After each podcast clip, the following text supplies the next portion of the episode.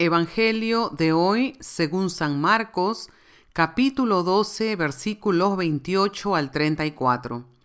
En aquel tiempo, uno de los escribas se acercó a Jesús y le preguntó: ¿Cuál es el primero de todos los mandamientos?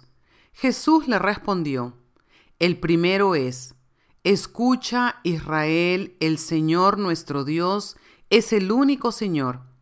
Amarás al Señor tu Dios con todo tu corazón, con toda tu alma, con toda tu mente y con todas tus fuerzas.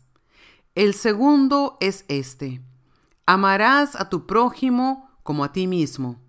No hay ningún mandamiento mayor que estos.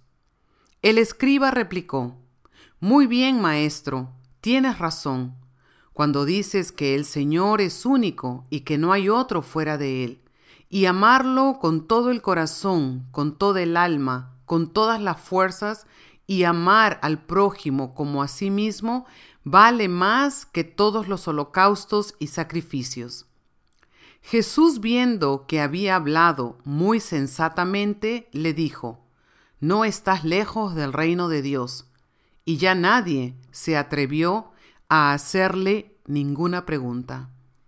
Esta es palabra de Dios.